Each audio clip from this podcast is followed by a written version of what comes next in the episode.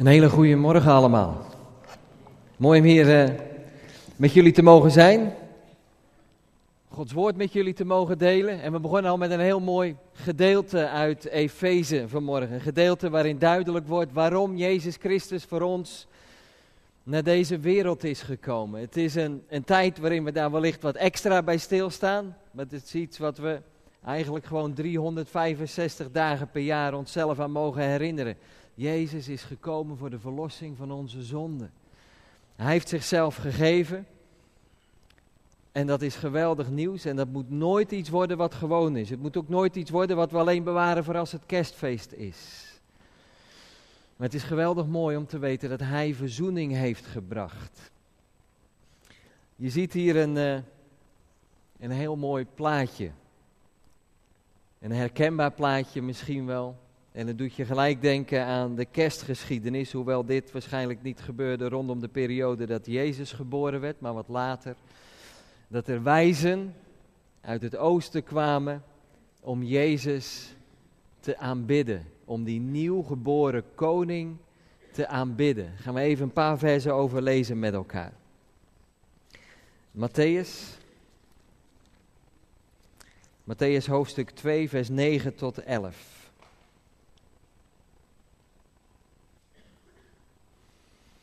In het eerste gedeelte lezen we dat ze, dat ze onderweg waren, dat ze op zoek waren naar waar ze dan die koning zouden vinden. Nou, toen ze bij Herodes kwamen, werd duidelijk dat ze daar aan het verkeerde adres waren. En dus gaan ze verder. En dan lezen we in vers 9.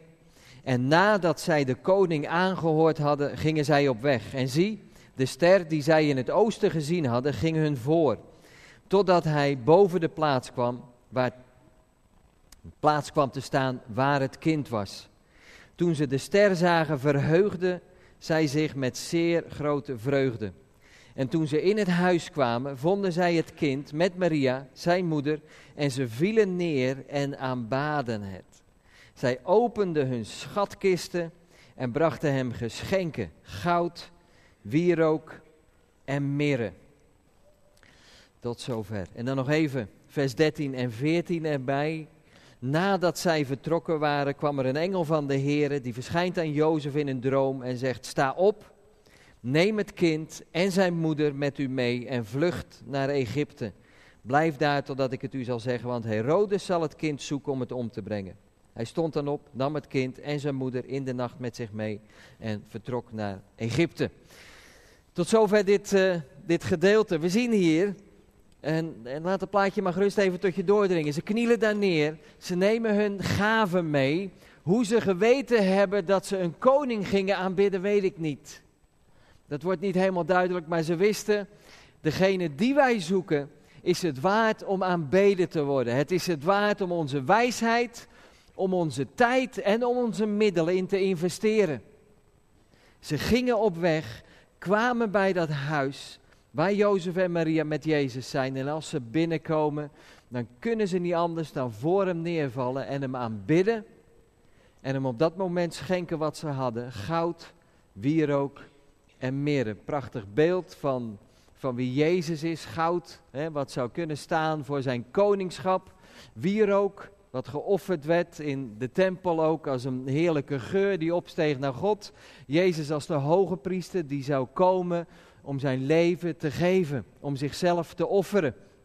Mirre, wat dan vooruitwijst ook naar zijn dood. Maar daar gaat het nu op dit moment niet om. Het gaat erom dat zij gaven wat ze hadden. En dat was heel veel waard. Vervolgens, en dat is ook mooi om heel even nog bij stil te staan, zien we dat, dat uh, Jozef en Maria met Jezus zo snel mogelijk naar Egypte moeten vluchten. Zij waren niet rijk, zij hadden niet veel en ik kan me goed voorstellen dat wat hen op dat moment geschonken was door deze wijze, zij gebruikten om naar Egypte te kunnen gaan en een periode daar te verblijven, totdat ze weer terug konden gaan naar Israël. Dat over die geschenken. En de vraag daarbij is aan ons, wat geven wij wat een koning waardig is? En het werd uh, daar straks ook al even gezegd, Jezus hebben we in ons leven ontvangen. Wat mogen wij hem geven? Wat mogen wij voor hem doen? Nou, bij die vraag wil ik zo heel even met jullie stilstaan. Maar ik wil eerst een super inspirerend filmpje laten zien. Want stel je voor dat je ergens in, in Noord-India woont, in een van de armste gebieden van India. Daarmee dus ook een van de armste gebieden in deze wereld. En je bent een volgeling van Jezus, wat kun je hem dan schenken? Je bent de hele dag druk om te zorgen dat je kunt overleven. Wat je hebt, heb je eigenlijk nodig voor jezelf. En toch is er nog voldoende om aan Jezus te schenken. We gaan met elkaar kijken naar een filmpje dat heet Een, een handje voor rijst. There are many ways of serving the Lord. Some people do great things. Some people are good teachers. Some people contribute lots and lots of money. But when we talk about this handful of rice, it is very humble. The service is done in the corner of the kitchen that nobody sees. But God knows. God bless.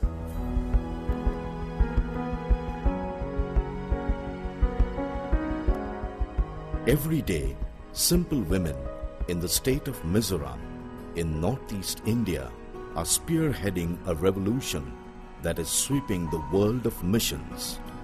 Their movement, Bufai Tham, or a handful of rice.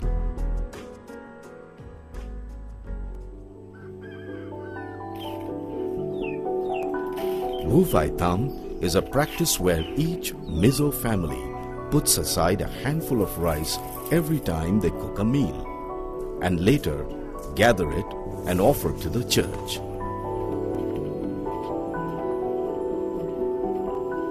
The church in turn sells the rice and generates income to support its work.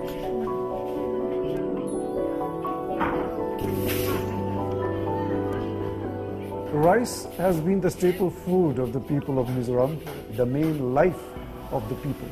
You are giving what is basic, essential, fundamental to your life. You are sharing that with God.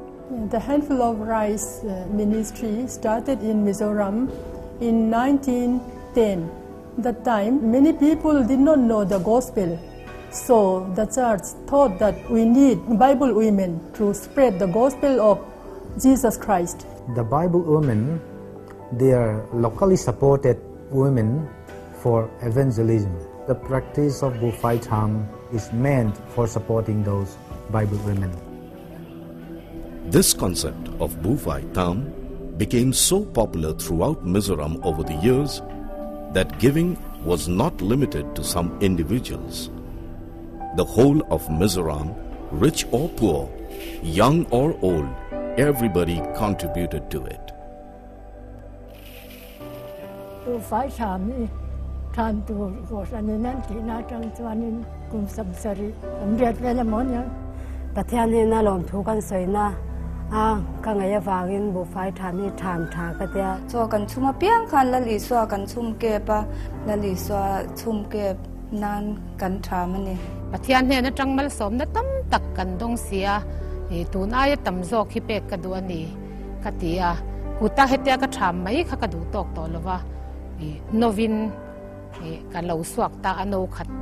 It is something which my mother has taught all of us right from when we were very young.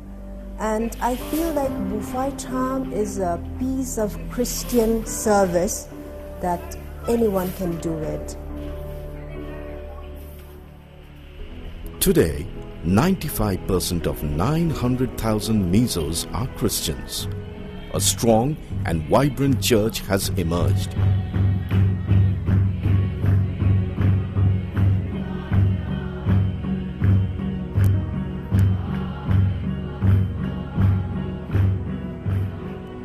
People started to give more and in creative ways rice, vegetables, firewood, and other produce, and also cash besides their regular tithes to the church. The churches in Mizoram are now self sufficient. One such example is the Mizoram Presbyterian Church, the largest church in Mizoram with about 500,000 members. This year, they are celebrating 100 years of the Handful of Rice Ministry.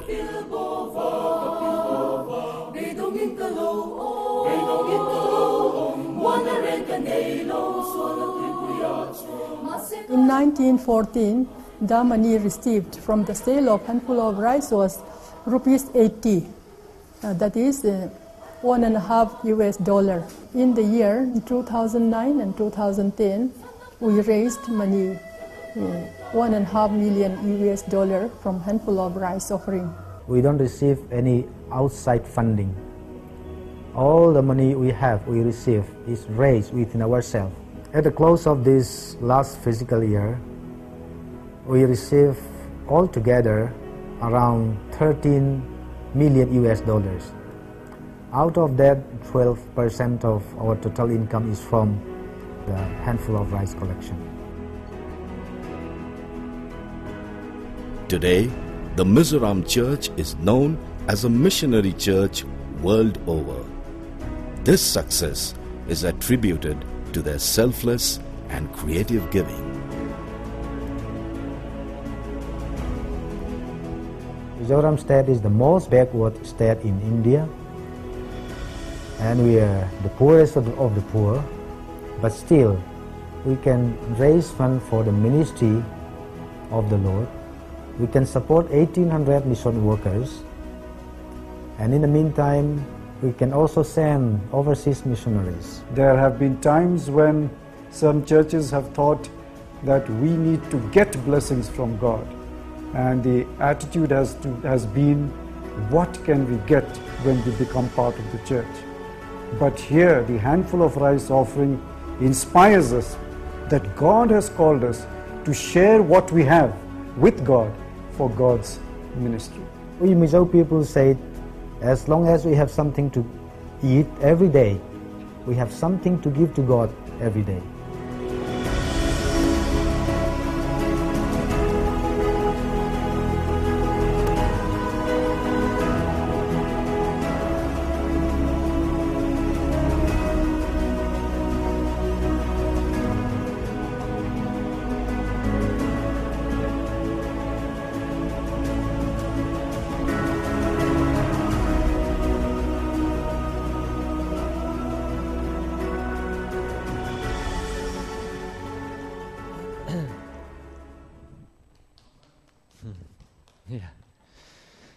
Geweldig mooi verhaal.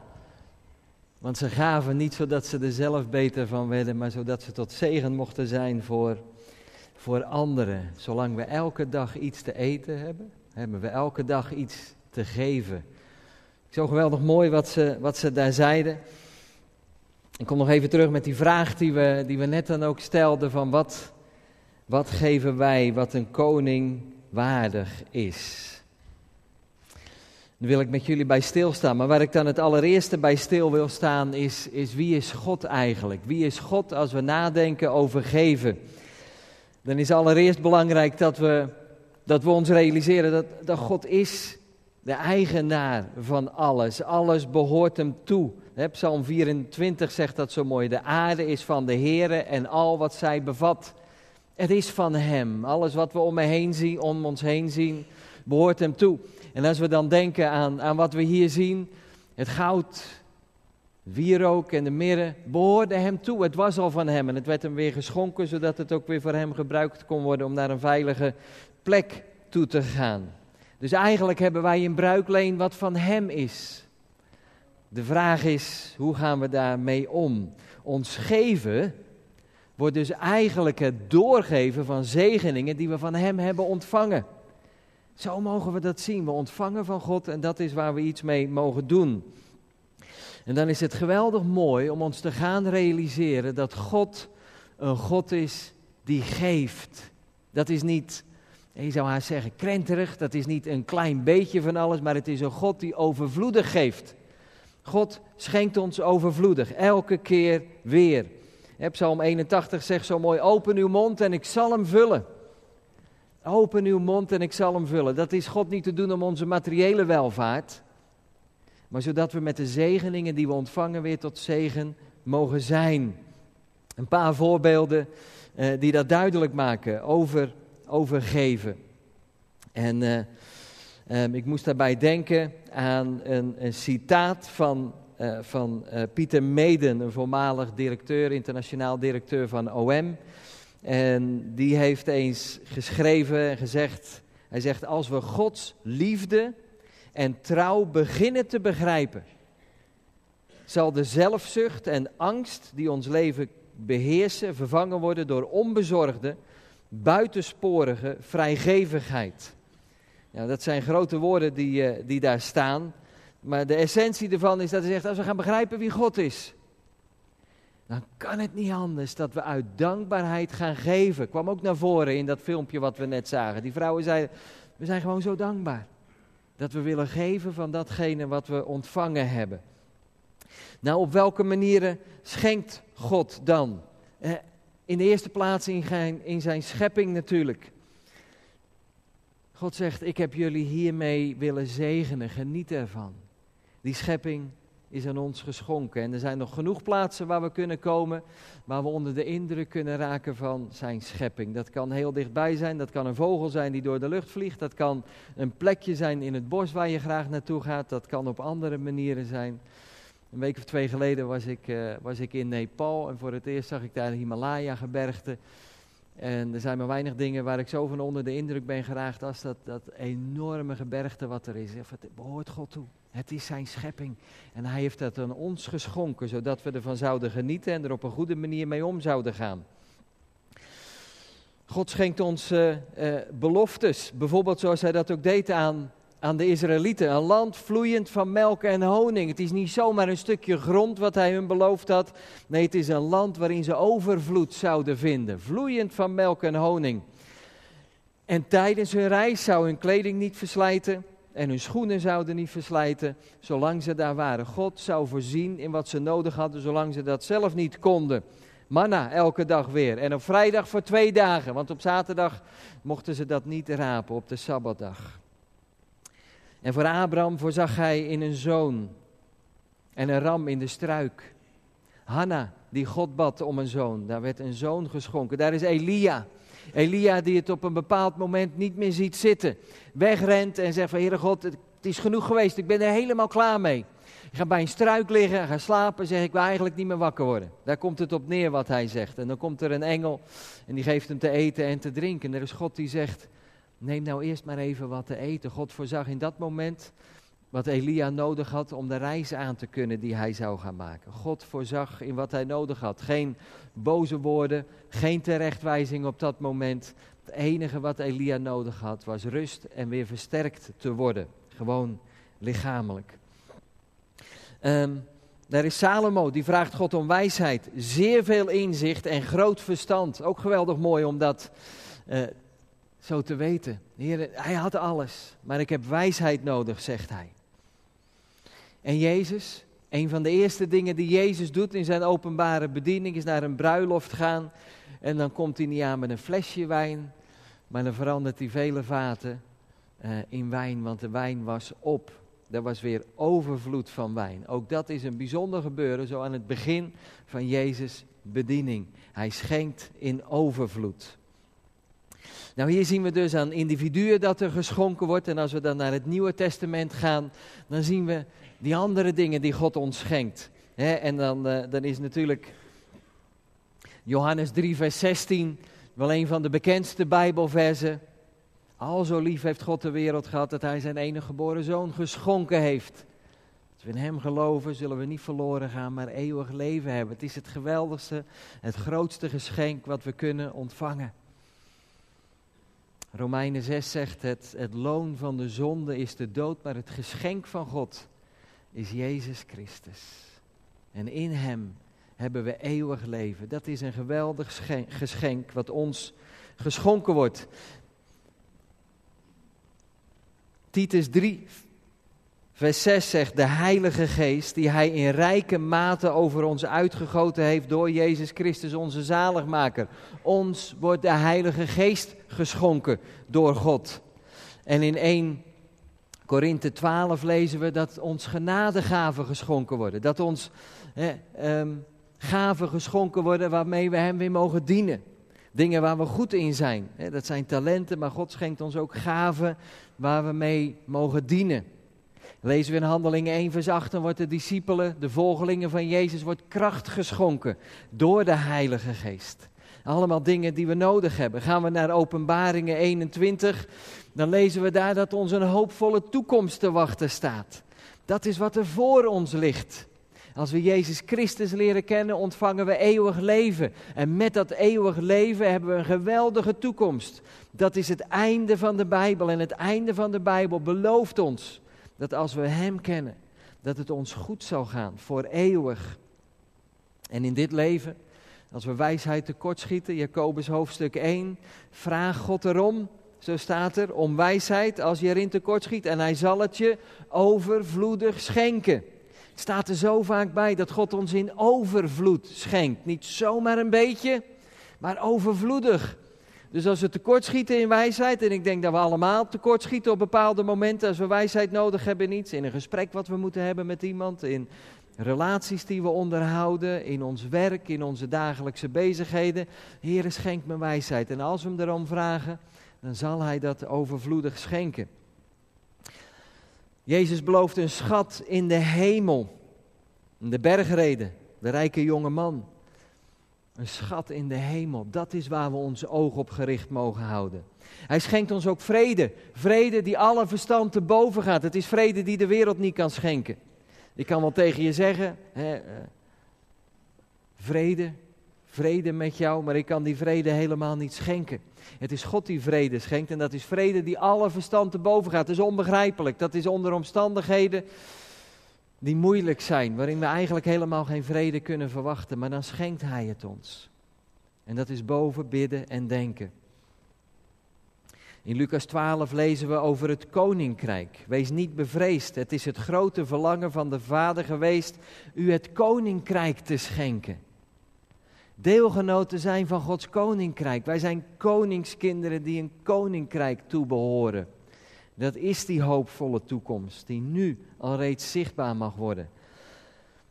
En als we daar dan over denken, hè, ook de tijd waarin we nu leven, dan rondom kerst en Sinterklaas staat het geven van geschenken, staat toch wel redelijk centraal. Eten, drinken, het hebben van dingen, het geven van dingen.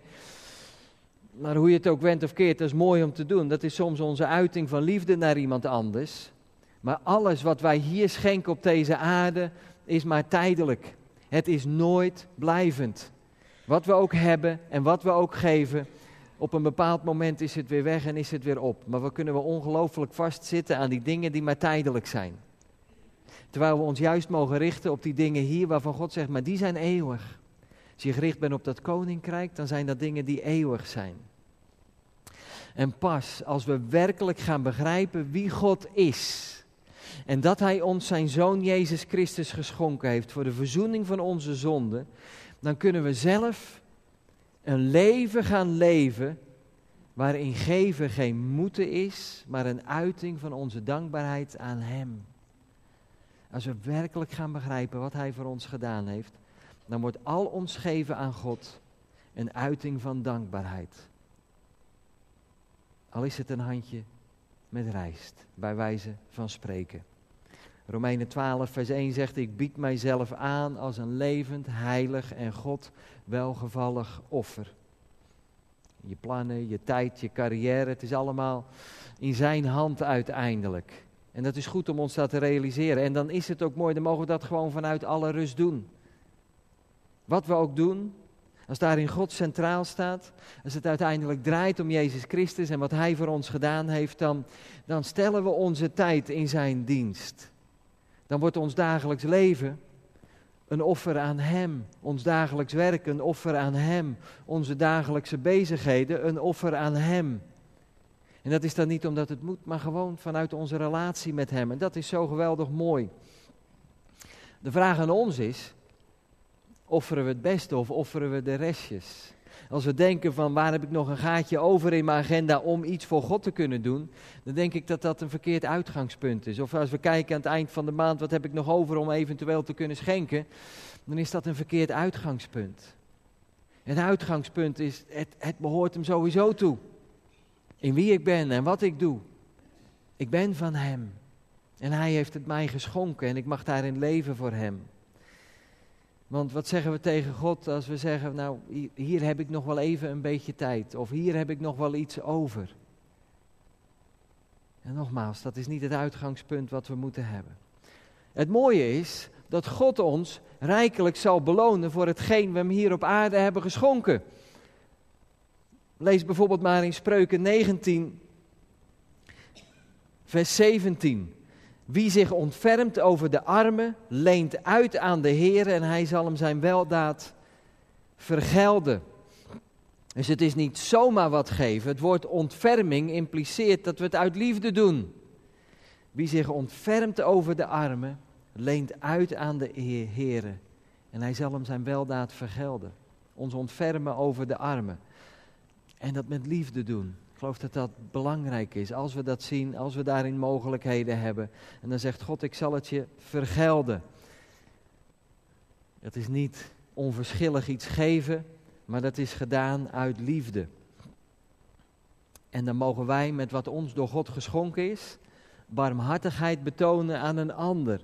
We mogen zo een kanaal zijn van zijn liefde, waardoorheen God dan tot zijn doel komt. Jezus die zegt in Matthäus 6, verzamel je schatten voor jezelf in de hemel, waar geen mot of roest ze verderft en waar geen dief ze kan stelen. Waar je schat is, daar zal je hart zijn. Dus wij gericht zijn op het hier, dan zullen we weinig oog hebben voor wat ons te wachten staat. En als we die schatten in de hemelen verzamelen, dan zal niets ze nog weer kunnen vernietigen. Het is geweldig mooi om ons dat te bedenken. Geen betere plek om je geld te investeren dan in het koninkrijk van God.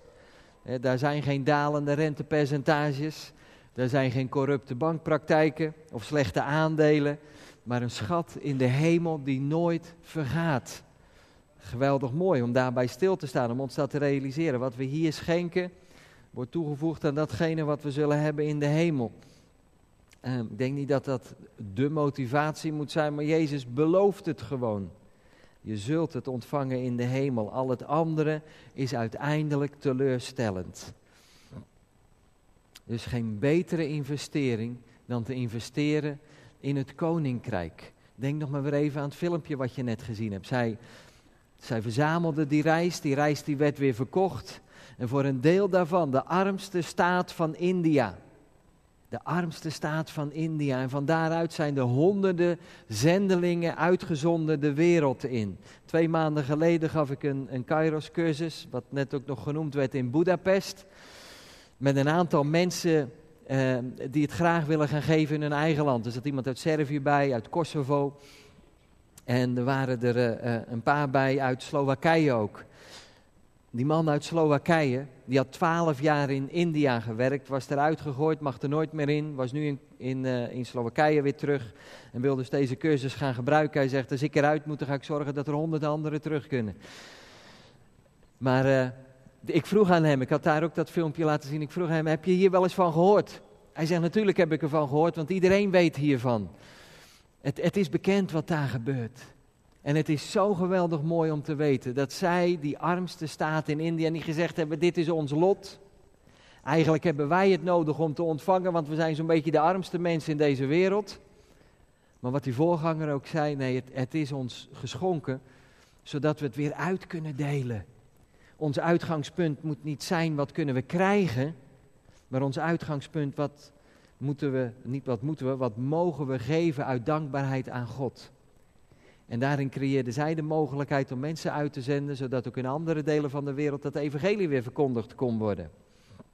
Dat is het geweldige nieuws. En zo mogen wij investeren in Gods koninkrijk. Mag je jezelf afvragen, heren, hoe mag ik investeren in het koninkrijk van God? Hoe mag ik investeren in dingen die blijvend zijn? Echt waar, er is geen betere investering.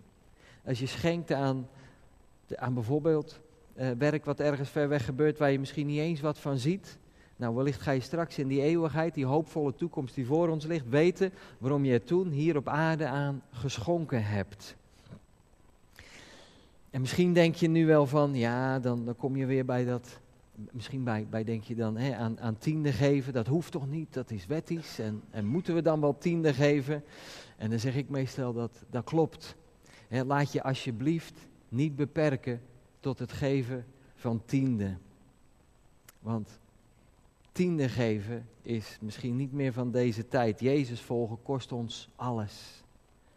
Het kost ons alles. Misschien zeg je wel, joh, je kent mijn situatie niet, je weet niet waar ik in zit, je weet niet waar ik vandaan kom, je weet niet uh, wat voor problemen ik allemaal heb. En, uh, en dan is God daar, maar die zegt, beproef mij. Beproef mij, zegt de Heer, want Hij stelt niet teleur, werkelijk niet. En er zijn zoveel manieren waarop we iets kunnen investeren in dat koninkrijk van God. Denk nog even aan de wijze waar we het aan het begin over hadden. Het was niet alleen dat goud en dat wierook en die mirren die ze kwamen brengen. Maar ze hadden nog heel veel meer geïnvesteerd. Ze hadden alles achtergelaten. Ze hadden de tijd genomen. Ik denk niet dat ze precies wisten wat op hun te wachten stond, want ze kwamen aan. En ze wisten niet waar ze naartoe moesten gaan. Dus ze gingen een koning Herodes toe. En toen werd duidelijk, daar moeten we niet zijn. En ze gingen weer door. Maar het was hun duidelijk, we laten achter om te gaan investeren in een koning die geboren is en die het waard is om aanbeden te worden. Nou, die aanbidding, die, uh, die is heel creatief. Dat kan op zoveel verschillende manieren gebeuren. Beproef mij, zegt God. En hij zal ons schenken wat, uh, wat nodig is. Hij zal ons schenken vanuit zijn overvloed om daaruit weer te mogen delen. 1 Timotheus 6, vers 17 tot 19 is een geweldig gedeelte. Ik wil die drie versen even met jullie lezen nog. 1 Timotheus 6.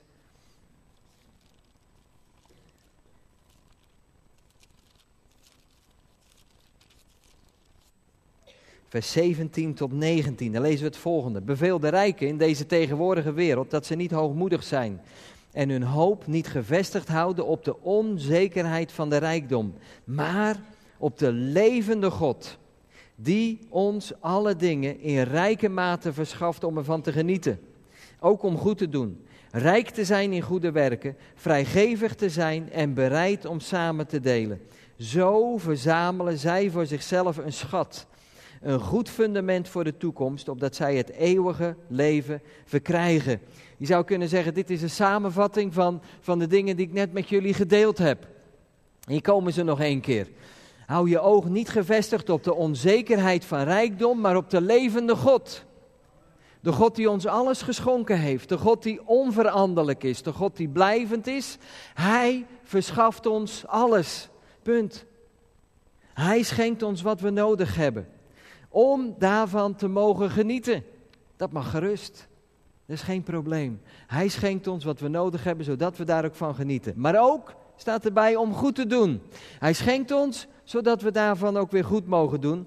En zodat we rijk zijn in goede werken. Dus het gaat niet alleen om onze portemonnee trekken, bij wijze van spreken, maar gewoon wat ik net ook zei, in wie we zijn en in wat we doen. Zodat we rijk mogen zijn in goede werken.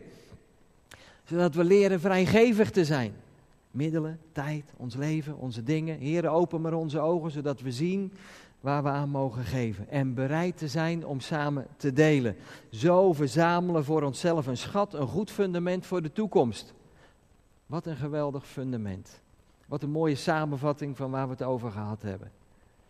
En misschien als je naar huis gaat kun je die drie versen nog eens opzoeken. Want daar staat het allemaal in. En dan weet je waar het over ging en kun je nog eens nadenken. Heren, hoe mag u mij daarvoor gebruiken? En Paulus die zegt in Filippenzen, door aan mij te geven, loopt het te goed op uw rekening op. Dat is bijzonder. Dat is niet het bank, hè, een bankrekening die ze er dan bij zochten. Klopt dat wel, Paulus? Nee, dat is dat, dat te goed. Straks, die toekomst die voor ons ligt. Hoe? Dat weet ik niet precies. Maar het gaat uiteindelijk om die toekomst met hem. En Paulus die zei, dank je wel voor jullie hulp. Dank je wel dat jullie hebben bij willen dragen aan de verkondiging van het evangelie. Dank je wel voor jullie partnerschap. En weet je, door dit te doen, door hier op aarde vrijgevig te zijn, door deelgenoot te zijn van de verkondiging van het evangelie, loopt jullie hemelse tegoed, loopt op. Dat is een mooi Zwitser leven gevoel, zou je kunnen zeggen. Een belangrijk principe daarbij nog is uit 2 Korinthe 9, vers 7. Laat ieder doen zoals hij in zijn hart voorgenomen heeft. Niet met tegenzin of uit dwang. Het moet niet. Nou, dat is geweldig mooi. Daar houden we als Nederlanders van. Als dingen moeten, dan, uh, dan willen we het eigenlijk liever niet. Maar God heeft een blijmoedige gever lief. En God is bij machten elke genadegave overvloedig te maken in u, zodat u, die in alles altijd al het nodige bezit, overvloedig kunt zijn tot elk goed werk. Dus geven gebeurt niet onder dwang, het is een beslissing die je zelf maakt. En doe het zoals je het in je hart hebt en God zal in het nodige voorzien. Dus onderzoek je hart. Heren, hoe wilt u mij gebruiken? Hoe wilt u mij gebruiken en wat wilt u dan van mij gebruiken? Ook belangrijk daarbij is wat Paulus in 1 Korinthe 16, 13 zegt. Al zou ik al mijn bezittingen uitdelen tot levensonderhoud van de armen. Nou, dat klinkt geweldig mooi. Maar ik had de liefde niet, het baatte mij niets. Als het uitgangspunt niet de liefde is, dan is het volstrekt zinloos, zegt Paulus hier. Volstrekt zinloos. Die kun je het maar beter niet doen. Hou het allemaal voor jezelf. En dat is wel eens lastig. Dan denk ik, heren, wat ik nu gegeven heb, is dat nou het liefde gedaan? Of is dat gewoon, gewoon omdat ik het gegeven heb? Je kunt dat niet altijd heel goed hè, een, een stickertje opplakken. Denken, oh ja, dit is nu uit liefde gedaan. Maar onderzoek je hart erbij. Heere God, leer me om vanuit uw liefde te delen. Want het is uiteindelijk uw liefde. Uw liefde die u mij geschonken hebt. Het is uit liefde geweest dat u uw zoon geschonken heeft. Het is uit liefde geweest dat u mij hebt getrokken vanuit het duister in het licht. Het is uit liefde geweest dat u mij zonde hebt vergeven. Mag zo dan die liefde ook doorcijpelen naar anderen toe. Dus het is uiteindelijk weer Jezus die het door ons heen doet. Het is jezelf geven voor Hem. Als we zo. Oh, verkeerde kant op. Als we, en dan wil ik weer mee eindigen waar ik mee begon. Wat Pieter Meden zei. Als we Gods liefde en trouw beginnen te begrijpen, zal zelfzucht en angst die ons leven zo makkelijk beheersen, vervangen worden door onbezorgde, buitensporige vrijgevigheid. In wat dan ook. Tijd, middelen, goederen, ons hart, ons leven, onze handen, onze tong, onze mond tot eer en glorie van Hem. Net zoals deze wijzen uit het oosten kwamen om die nieuwgeboren koning te aanbidden. Mogen wij met ons leven die koning aanbidden, die zijn leven voor ons gegeven heeft, die gestorven is aan het kruis, die weer opgestaan is, die opgevaren is naar de hemel en die terug zal komen op de wolken om voor eeuwig te regeren. Hij is onze aanbidding waard hij is ons leven waard. Hij is ons alles waard. Want Hij is de grote koning. Amen. Amen. Mag ik nog met jullie bidden? Hemelse Vader, we willen u heel hartelijk bedanken voor wie u bent. U bent de schepper van hemel en aarde. En u hebt ons uw schepping geschonken om die te onderhouden en om ervan te genieten. Dank u daarvoor. Heer, en ik wil u bidden dat we onder de indruk raken, elke keer weer van uw grootheid, van uw almacht.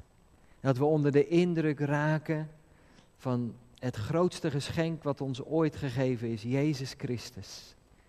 Niet omdat wij het goed gedaan hadden, er staat dat we nog zondaren waren. Dank u dat het niet van ons afhankelijk was.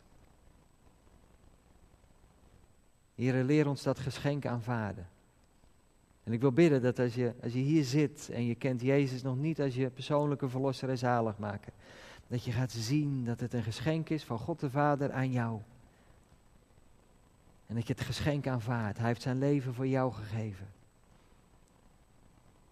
Dank u, Heer Jezus, dat als we u aanvaard hebben in ons leven, dat ons leven in dienst van u mag komen te staan. Elke dag weer. Niet omdat het moet, maar uit dankbaarheid. We danken u voor wie u bent. We danken u voor uw geweldige geschenk. En we bidden, Heer, dat u ons wilt helpen. Om zo te leven. Dat het een koning waardig is. U bent die almachtige God. De grote koning die heerst tot in eeuwigheid. U bent onze aanbidding waard. Amen.